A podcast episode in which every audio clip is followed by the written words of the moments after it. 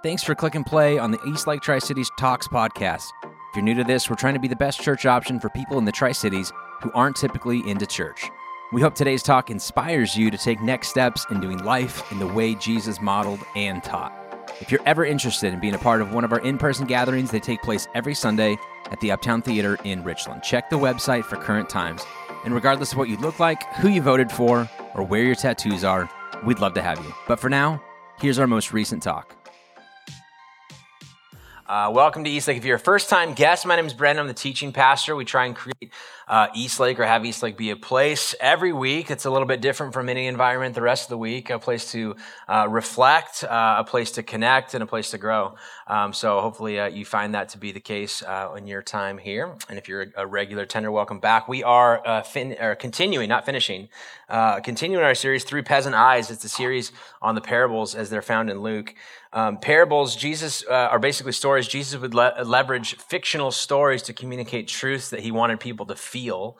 Uh, and you, you know how this is because some of your, your favorite books or some of your favorite artists or some of your favorite movies do the same thing. It's a fictional story, but it feels real and something about that truth makes it feel even like a deeper sense of realness. And even though you've watched the movie 10 times or read through the book a couple of times before, it just hits you, hits you differently every time you do it. It's a really good way to do it. Um, so Jesus would tell stories, and then his audience uh, in these stories was a big deal too. He would oftentimes, uh, in the, the, the gospel stories, uh, would talk about how he went to a mountainside. He went out into a, a, field. He would go outside on, on Solomon's porch, the part that part of the temple.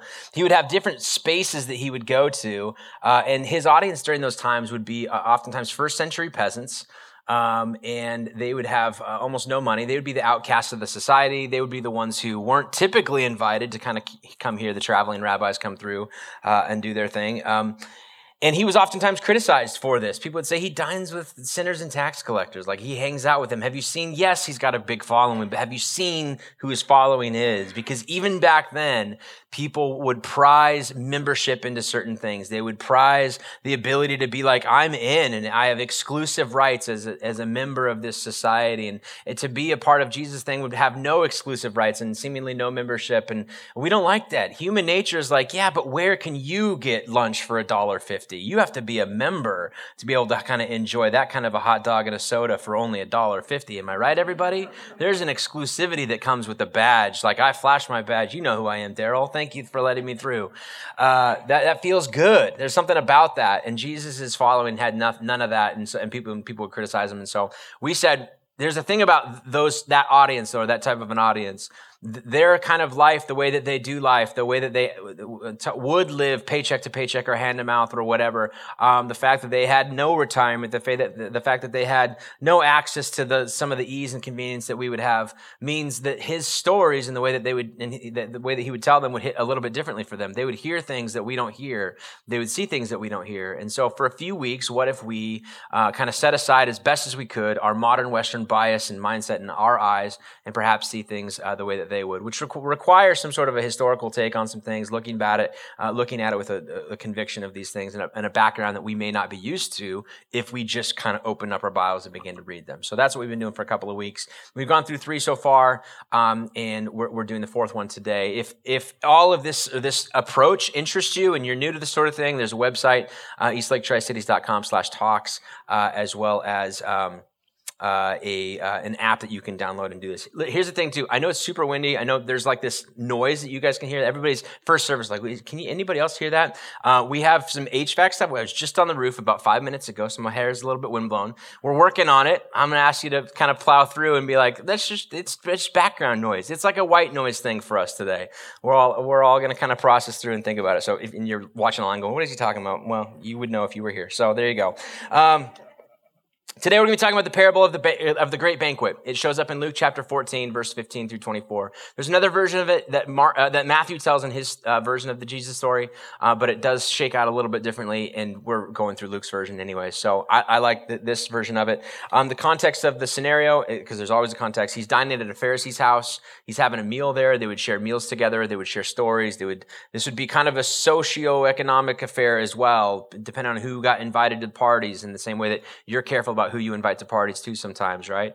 Um, and so Jesus is noticing a few things about this. The, the, the conversation leading up to this, as he would say, "Hey, one of the things I noticed about this when you when when you all came in the room, you begin to kind of position yourselves on who would begin to sit where."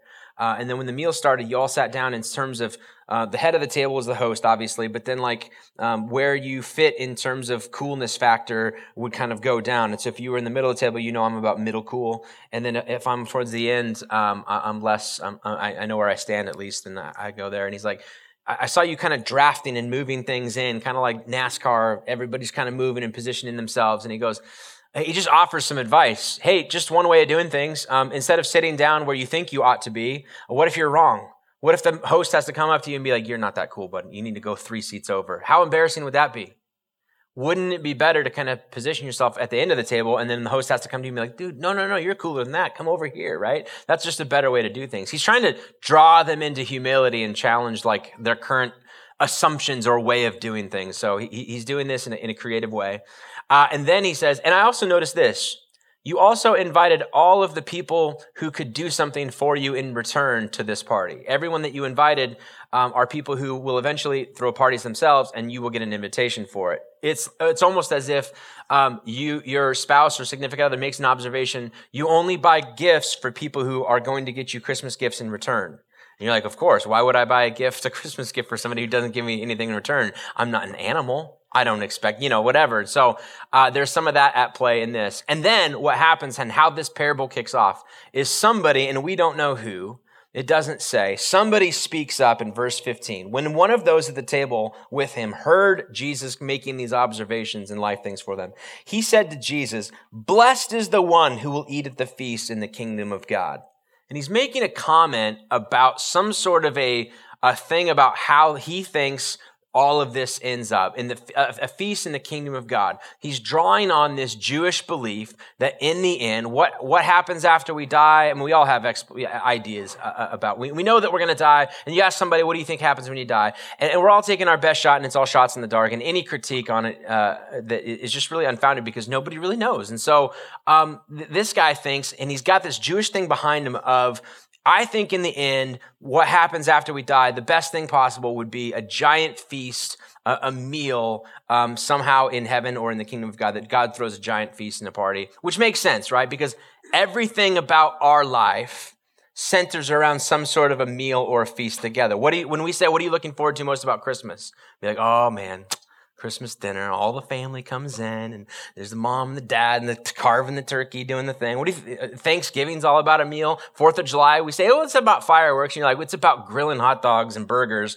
on a grill. Everything big happens on a meal. So it's no surprise that even back then they would say, what do you think the end is going to look like? I think it's going to be a big meal. Like we're just humans who think with our stomachs. That's how it's always been. That's how it's it always will be. And they get it from this uh, passage in Isaiah chapter uh, 25 verse 6 through 9 it says this on this mountain this was a prophecy like this is the, a prophet mouthpiece of god to this nation. On this mountain the lord almighty will prepare a feast of rich food for all peoples a banquet of aged wine the best of meats and the finest of wines. And on this mountain he will destroy the shroud that enfolds all peoples the sheet that covers all nations. And he goes on and says he will swallow up death forever. The sovereign lord will wipe away the tears. I mean this is what we hear like there's going to be no death there's going to be no tears there's going to be a big giant feast. He will remove this people's disgrace from all the earth he's going to feel bad anymore. The lord has spoken in that day they will say, Surely this is our God. We trusted in him and he saved us. This is the Lord. We trusted in him. Let us rejoice and be glad in his salvation. So, how does this all end up?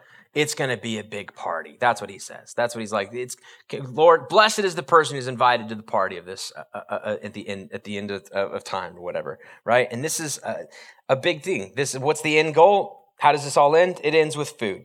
And yet there was assumption that there was this, this tagline of for all peoples. Now, in their day and age, the Jewish people held uh, out this idea that God was the God of Israel, that this is unique, that eventually all of the world will funnel to Mount Zion and, and come and gain wisdom from Israel. And, and Israel's called to be this great nation, and we're called to be a, a light on a hill, a city on, on a hill, um, something that, that all nations will flock to and, and, want to be a part of Israel and convert to Judaism and do all of these, uh, the, these big things. And um, so for them, it was like, we're here and, and we get to, we, we want to be, um, at, at, this meal, it's going to be perfect and everything's going to be just as it needs to be. And, and, uh, and they, they would deal with this idea of, of language about all nations being invited to this meal differently than we do. We read this and read some sort of a universalist thing that God is the God of the world and God of the universe.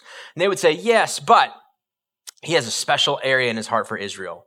And other people would be invited to this banquet Sure, but only to shame them, right? For them, it was like, you can be invited to this banquet, but you're not really a part of it. You're, um, you're here because we're going to point out all of the wrong things that you do. You remember um, back in the 60s, there was a, uh, the Dead Sea Scrolls were found in this, this up in the hills near the Dead Sea, uh, in this Qumran community is what, is what they're called. They were a bunch of Jewish Essenes, which were like peacekeeping Jews. They were the ones that were like so anti-politics that instead of working through some things, they would just, we're going to go up and develop our own compound in the hills and nobody's going to bother us and we're going to do our own thing.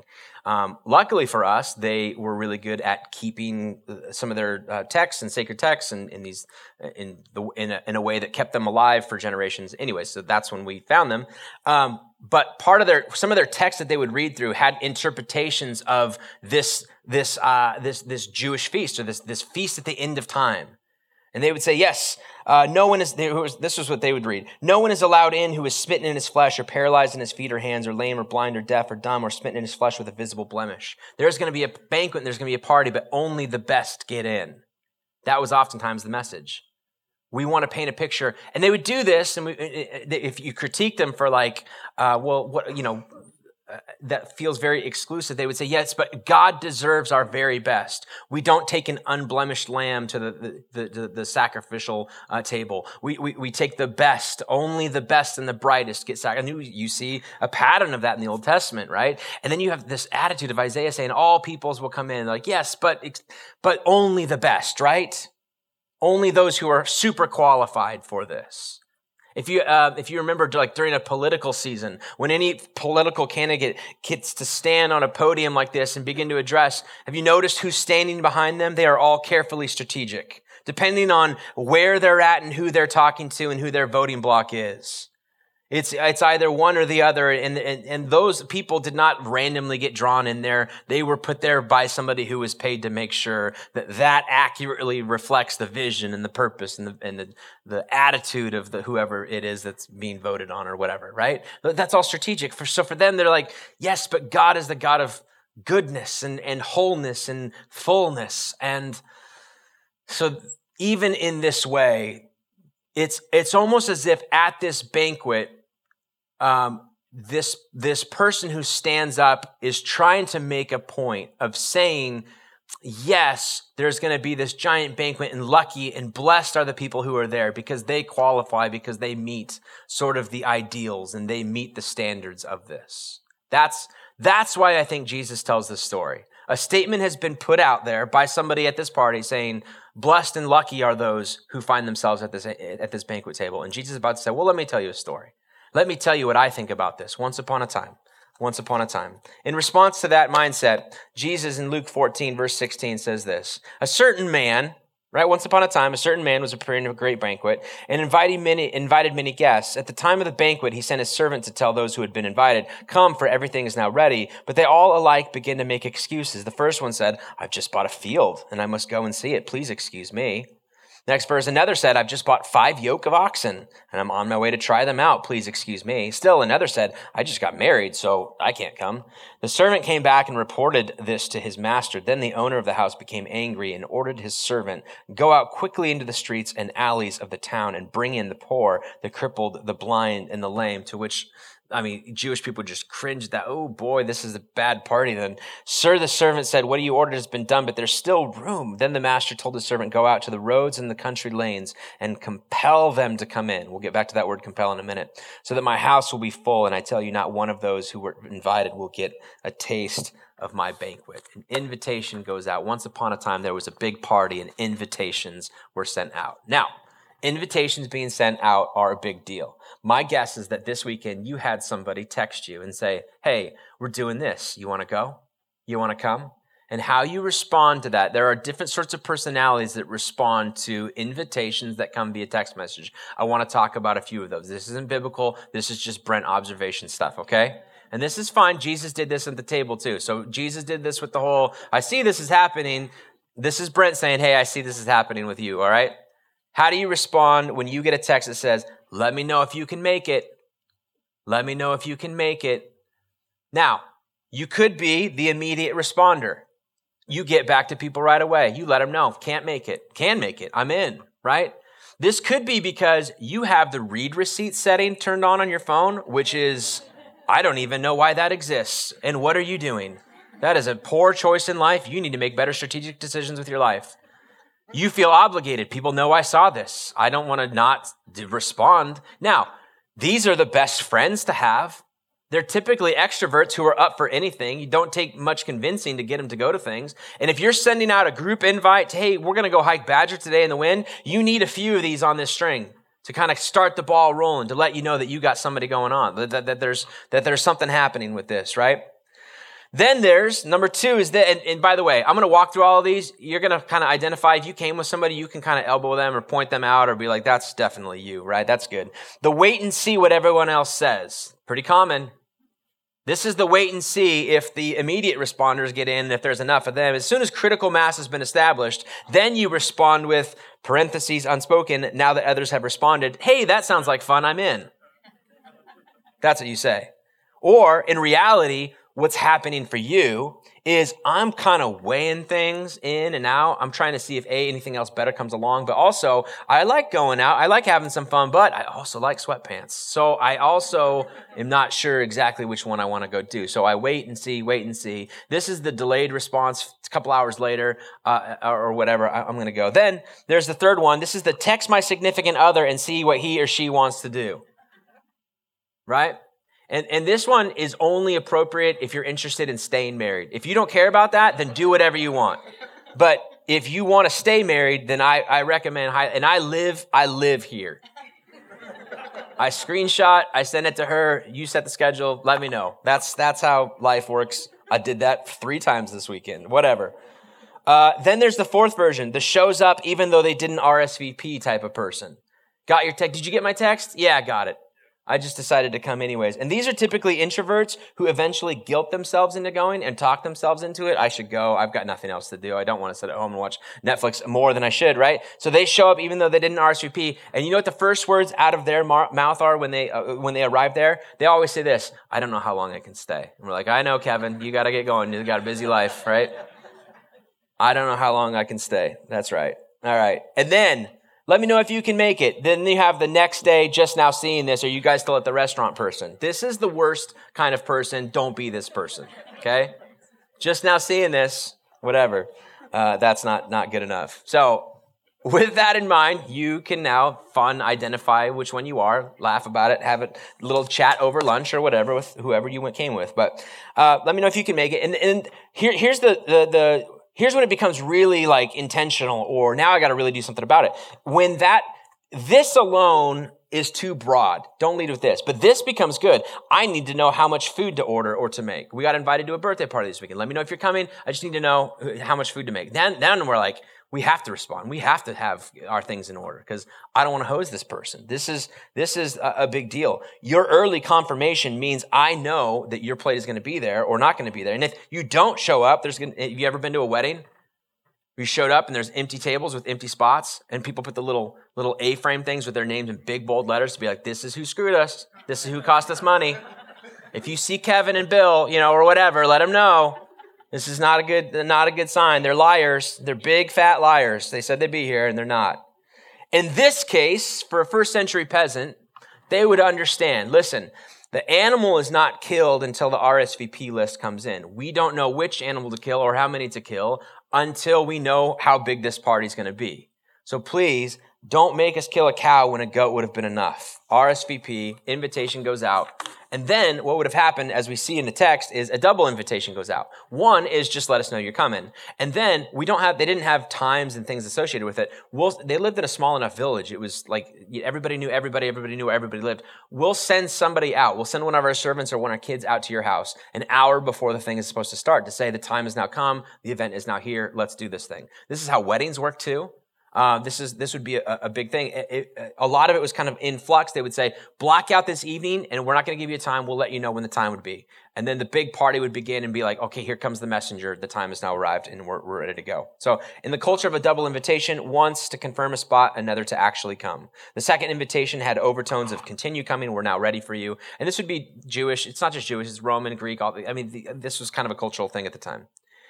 And it says this in the text they all from one begin to make excuses, or all at once they begin to make excuses for why they couldn't come. Not the first time, not the first invitation. They accepted the first invitation, but when the messenger goes out and says, All right, now we're ready for you. Oh, I can't do this. It's rude to RSVP and then cancel last minute, but something more perhaps is going on with all of this because we've been to those spots where we've said, yes, I can make it to your party. And then all of a sudden, you know, you wake up that morning, you're like, oh, my kid's sick or I'm sick or this kind of happen. Un- unexpected events happen. Some of them are unavoidable, but some of them you can tell. You know how you can tell when somebody is making an excuse because they didn't even try hard with their excuse. They're like, sorry, I, I can't make it. I ran into somebody who knows somebody who has an uncle who tested positive or may have tested positive for COVID. They're waiting on the results. So just in case, just in case. Like a year ago, be like, oh yeah, totally stay away. Now we're like, ah, I mean, waiting on the results. You didn't even talk to, I mean, like, I, I don't know. sounds, sounds flimsy. And then you're like, okay, now you make a mental note, don't invite that person to the next thing. Or you have this judgment thing that exists in there. So without knowing some of the uh, background and through peasant eyes they would have seen the flimsy excuses that these people are offering. They would have seen the fact that uh, this real estate agent this this farmer and, and this bridegroom are making really really lame excuses that are not just dumb and inconvenient. They're actually insulting to the person who's hosting the party. Here's what we see. In the first one the real estate expert says ah i just bought a field. I must go out and see it I pray that you have me excused. In all three, the pattern is going to be here's what I just did, here's now what I must do. Please excuse me from your party. I just bought a field. I got to go now and go see it. This would be the modern day equivalent of somebody saying, I just bought a house. Cool, tell me about it. I don't know anything about it, actually. I just, I found it off Craigslist. There were no pictures. It was just a text thing. And, uh, and I bought it. And you'd be like, are you I, think you're lying to me at this point. No no no i gotta go see what it looks like. I can't come to your party. I'm so sorry. You'd be like you need to rearrange your lifestyle a little bit. You should not be buying houses that you haven't looked at before. Um, you will not have a long-term pattern of being successful in real estate if you continue on this pattern just so you know. I mean and the fact for them nobody buys a field in the middle east uh, back then without knowing every square foot of it the details, the springs, the wells, the trees, the walls, the paths would have been documented in the contract of sale, including a listing of all of the people who had previously owned this land, as it was oftentimes associated with families and, and, patriarchy and all of these sorts of things. A modern day equivalent would be like, I didn't come to your party, I bought a house off Craigslist and, and I need to go take a look. You'd be like, come on, man, come up with a better excuse. That's super dumb. You can do better than that. I mean, there was an option for this man. He could have said, Listen, I've been in negotiations with this person over this property of land forever. And they called me up an hour ago and they said, Tonight's the night we sign the paperwork. And I'm so sorry, I have to leave. But he doesn't come up with a good excuse. He chooses a lame one. And the reason he chooses a lame one is because he wants to insult the host. He wants it to be a spot where now people are going to show up to a party that's only half full and they're going to notice who didn't come, who was for sure invited, but thought they're too good for this party or don't belong here or uh, it would be, it's insulting. Like there's an aggression that's taking place. Perhaps i think and i think obviously passive aggressive uh, to deny the opportunity to, to be able to come and, and do this. And, and pe- peasant eyes would have figured this thing out. They have been in part invited to these kind of parties before and known that this person should have been there or at least given had the honor or or given the person an excuse that is able to redeem his honor. Because when he comes, when other people show up in the party and be like, hey, where's David at? And he's got to say he bought like a field and hadn't gone and looked at it. And they'd be like, is that what he told you? Be like, yeah. And be like, and you believed him? And be like, I don't know, I guess. Like that says something dumb about you a little bit too. At least give him something to be like, oh, that's reasonable. That makes sense. That sucks. That's unavoidable. Doesn't happen that way. The farming expert, I bought five yoke of oxen. That's what I did. Now, what I now must do is I must go test them. I pray you have me excused. And the reality for them is nobody would have bought work animals without having tested them first. In the same way, you don't buy a car before test driving it. Now, I, I realize that in today's world, people are like, Carvana? Yeah, but only weirdos do that. You know what I mean?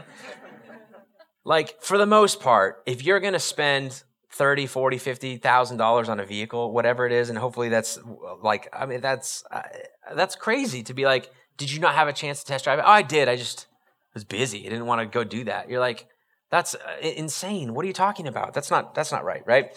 So you would do that. Then the last one is this. This one's my favorite. The passionate bride, bridegroom. I have married a bride. Here's what I did.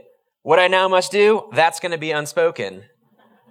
I cannot come. Excuse me. Yeah, some of you just got that. You're like, oh, I see what he did there. Okay, I didn't do it. He did it.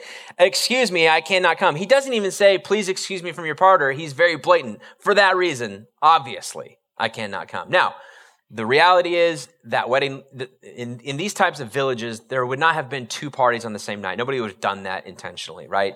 Um, and the, these things would have been planned out in a different way. This is probably not like, if you got married that day, totally, totally reasonable. But it, it would have been like, like the, the, message understanding here would have been, I've been married recently. Like we're young, uh, young newlyweds and I don't want to be away from my wife, uh, for, uh, for that long. And he would have been like, you know what? It's a party that's in the early afternoon. Like you'd be home by nine. Like what?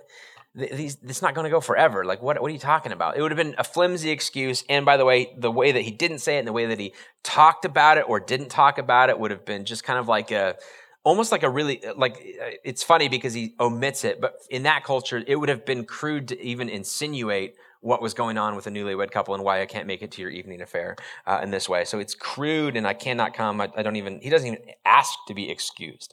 The servant came back, verse 21, and reported this to his master. Then the owner of the house became angry and ordered his servant, go out quickly into the streets and the alleys of the town and bring in the poor, the crippled, the blind, and the lame. To which everybody's like, oh man, this guy couldn't even get enough people to come to his party. He's got to out, go out and invite the riffraff to this sort of thing, right? His anger is natural, but he's been publicly insulted in this way. But his, his response is not, is not vengeance, but it's grace. And these categories symbolize the outcasts of Israel that were so attracted to Jesus in this way. The host is not socially indebted to them in this way.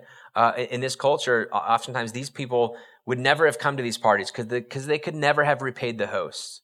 They would never have thrown parties that he would or she would have been invited to in response to this.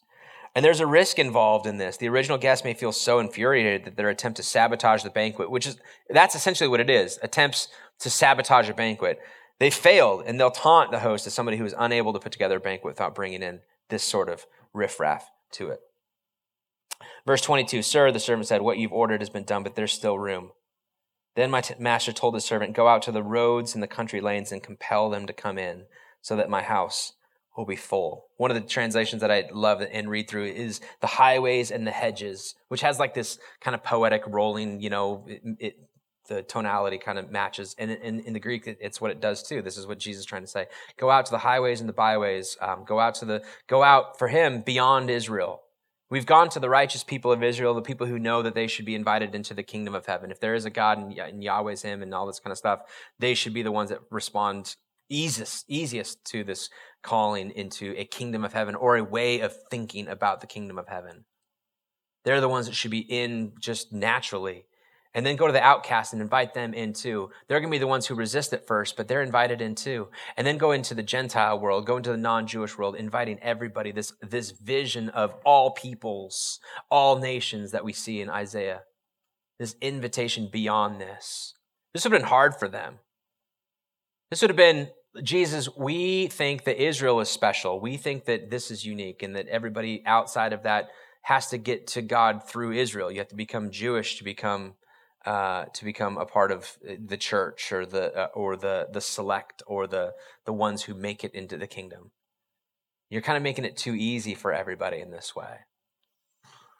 This would be his way of challenging that. Even even Matthew in his version of the story of this uh, and, and in other places had, have Jesus focus entirely on the nation of Israel.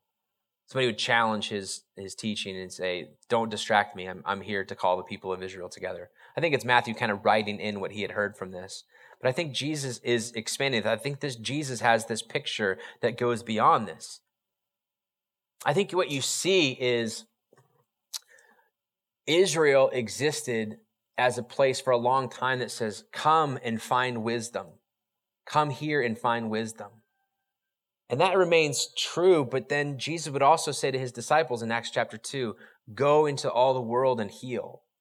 That Jesus perfectly mastered this in between phase of come and find wisdom and go into the world and heal. And the church, us, the hands and feet of Jesus, trying to be and live in the, in the way of Jesus, are called to do the same thing. We're called to say on a weekly basis, come and gain wisdom, but then not just sit here and, and rot, but go and heal the world. Come and find wisdom and go and heal the world.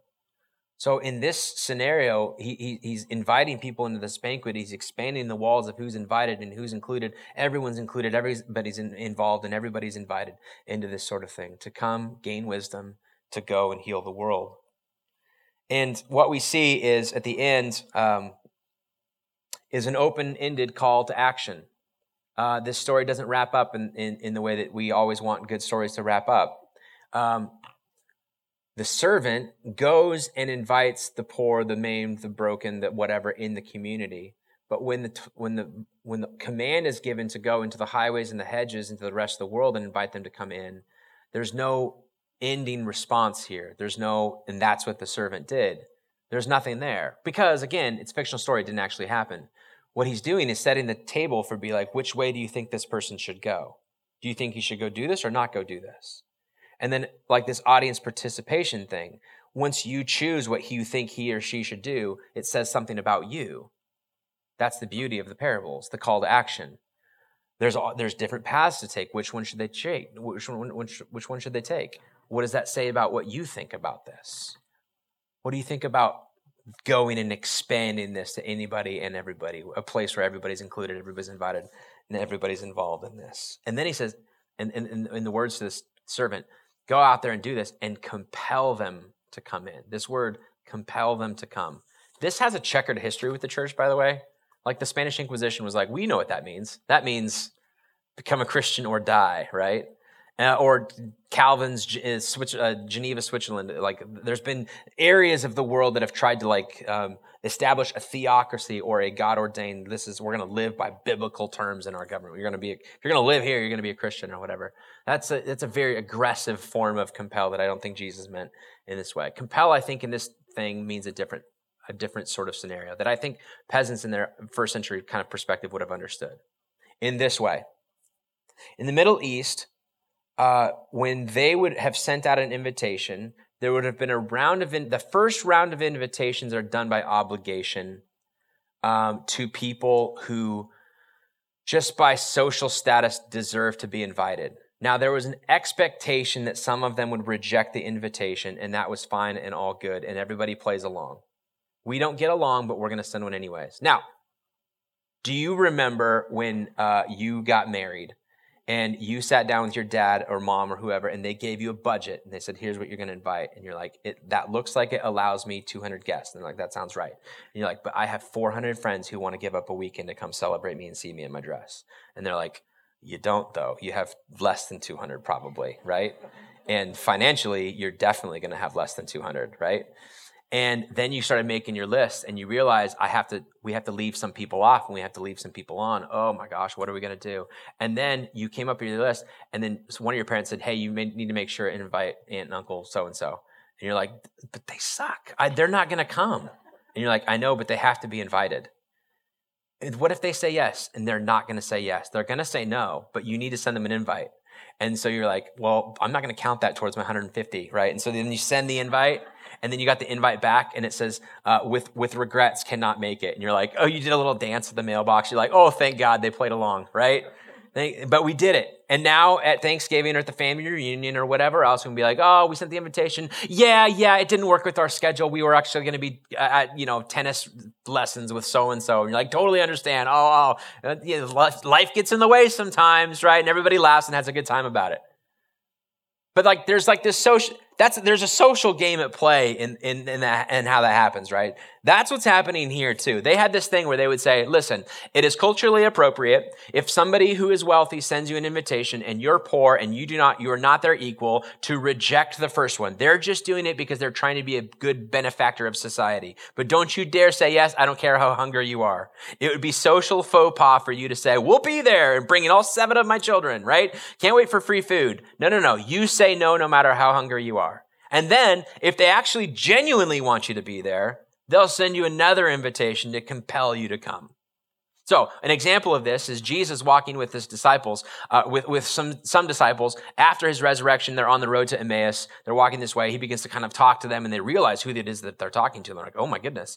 And then it says in verse 29 uh, that, that he uh, was going to move on. He's like, all right, they, they were taking the exit. They were getting off the road. Uh, and, and they're like, we have to go. Would you like to come stay with us? And he's like, he does the polite thing. No, I'm good. Thank you. Thank you. But then they urged him strongly. They compelled him. No, actually, we want you. In, in a culture that prized hospitality. It said hospitality is absolutely first thing. I'm going to throw, you throw it out every time. You hope that people say no sometimes, but you throw it out every time. And if they say no, then you can be like, at least I tried. But these guys are like, no, we genuinely want you to stay with us. For it is nearly evening, the day is almost over. So he went in to stay with them. Imagine being a stranger and from outside the city and outside the walls of Jerusalem, outside of the nation of Israel, you get this invitation to a great banquet to come. You'd be like, I know what they're doing. They're not really, they don't really want me there. The city is suddenly invited to a great banquet. You're not a relative or even a city, a, a, a, citizen of the host city. The offer is generous and delightful. Thank you so much. But he cannot possibly mean it. And he says, no, compel them to come in. This is so good for us because many, I, I, don't know what your history is with the church and Christianity, whatever, but many of us have lived like we were like on the outside. And perhaps for the first time ever, you felt like Eastlake has a low enough bar. You'd be like, I don't know. I kind of feel okay there, which is kind of weird because I don't think they know who I am. So that's great. But, uh, it's uh, we, we've kind of felt this like with this this holiness of god this righteousness this we read this and we we read all of these things and we know we're like almost nothing like this and we're trying but we're not very good at it and we have our our things and our baggage and our issues and our hiccups and our hangups and our whatevers. And and we and we hear people go come you you know you should come to church uh, and and you go, no, no, no, it's okay. And they go, oh, okay, you know, and you're like, ah, see, they didn't really want me there. They were just they wanted to be able to say that they invited me. If I actually showed up and did anything, it would be totally weird. This is them saying, Jesus would say, no, no, no, I, I genuinely want you to be a part of this thing. The invitation goes out to anybody and everybody. And he says, I want you to follow in my way. But Jesus, you don't even know who I am. He's like, ah, ah, ah doesn't matter but I'm not even a part of your circle. I'm not even a part of your tribe. I'm not a part of your people. The invitation goes out beyond this. Compel them to come in. This is the message that he's trying to in, like communicate to these, these people who are running the religious system of their day. You've been running it in a way that I know you can check a box that says this is for everybody, but everybody really knows it's not really for them. You've set it up in a way to be like, you're invited, but you're not really invited, just so you know. I'm telling you, compel them to come in. The kingdom of heaven is an all invite thing. It's an all skate. Everyone's included in this sort of thing. This would have been a challenge to them, but we don't want the broken. We want the best and the brightest. Our God deserves the best and the, the best and the brightest, the unblemished lamb, the unblemished bull, all the stuff, the perfection. We want to reflect his perfection with us. And he would say, you know what? It's, it's just everybody. And then he goes on, I tell you, not one of those who were invited will get a taste of my banquet. Here's the observation that Jesus made in his closing things. There are people, this is an all skate, everyone's who invited. The only people who don't get in are the people who don't want to. This is I, this is the item, the idea of this idea of free will, or um, God's not going to force anything on you. He doesn't create us in one way that's going to be like, here's who's in, here's who's out. I don't believe in that. I, I think the invitation is to every single person, no matter what. And the only way to not get in, and I don't mean heaven or hell. I, I don't know how that, that all stuff works. I'm saying in the mindset of the kingdom of heaven, everyone's invited. Everybody can get in. The only way you don't get in is if you don't want to get in that he's not going to force you into this. That C.S. Lewis says the gates of hell are locked from the inside. That we reject it. We do this. That in our lives, no matter what we come up against, the invitation to get right, to get in connection with the Heavenly Father who loves us, to live in a certain way of doing things is always there and always available. The only time that he will not force himself on us is if we say, hand up, I don't want it. I don't need your help. I don't need your help. Okay, okay, fine. Then you do it yourself. Do you realize that you're living in self destructive tendencies and that I am offering a way of help? I can do it. I can handle it on my own. I can do this on my own, right? My son uh, recently bought a model rocket and wanted to put it together so bad. I'm like, if you wait till I can get home from work, I'll help you put it together. No, no, no, I got it on my own. I get home and it is just a mangled glue mess. It's all over the place. And I'm like, buddy, I could have helped you do this. No, no, no, I want to do it my own. I know, but I don't think it's going to light anymore. You know what I mean? I don't think it's going to go off. Now it did and we lost it and it was, it was crazy. And then we found it like a quarter mile later. That's a different story altogether. But it's, it's this idea of, I can help you. No, no, no, no, no, no. I don't, I don't want, I don't need your help. Okay, but I don't want you to ruin it. And then it gets ruined. You're like, ah, why didn't you help me? And you're like, I, I, whoa, whoa, whoa, whoa. I offered to help you. The only thing I'm not going to do is say, no, I am putting together your model rocket that you bought for your birthday. Right? How mean of a dad would I be if I was like, no, you bought it with your own money, but I'm doing it because I'm going to do it right? I'd be like, that's stupid, man. If the kid wants to ruin his own rocket, who cares? It's his deal. As a loving father, I say, do it yourself. That's great. Now, it's not going to work and i'm going to try and help you and piece it together and we're going to try and make this thing you know work itself out.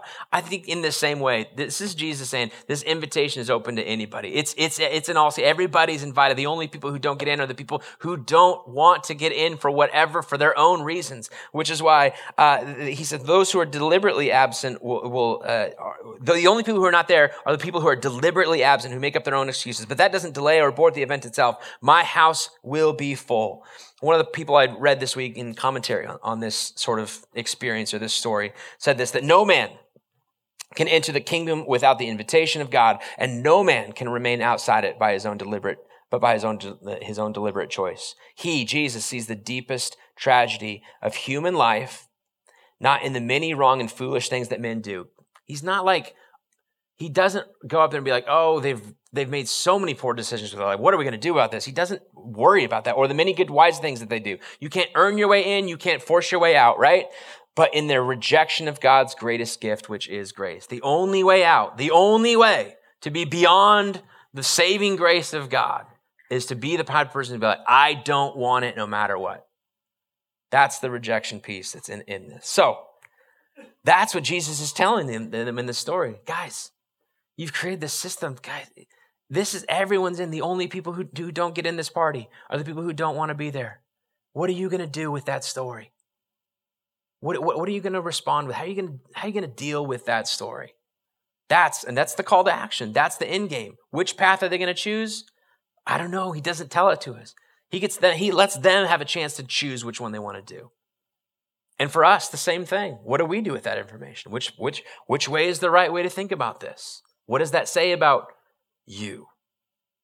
May we believe in the, his invitation into the kingdom as it comes to us. May we absolve ourselves from the lame excuses that we often could potentially throw up. I would, except, you know, dumb things. And may we live well in the tension between come and find wisdom and go out and heal. May we be recipients of that and may we be dispensers of that. Come and find wisdom. I think there's wisdom here. I think there's wisdom here. I think there's wisdom here. Come and find wisdom. Go out and heal. Go out and heal into this world. I think the parable of the great banquet has many things to say, not just to a Jewish people eating dinner, but also to all of us. Let's pray. Father, our prayer is that you would help us to understand this on a deeper level. Help us to see these things through the peasant eyes. Help us to experience this in perhaps the way that they would experience this to hear this story, to hear this invitation, to know that the only way that we find ourselves outside of your grace is if we choose that path on our own because you have chosen not to force yourself, uh, force yourself on us. So give us the grace to understand this, the courage to do something about it in your name. Amen. Thanks again for listening. If you've got more questions about the church or community group options for connecting with East Lakers outside of Sunday mornings, I'd encourage you to check out our website, eastlaketricities.com, or better yet, download our app by searching Eastlake Tri Cities in your favorite app store.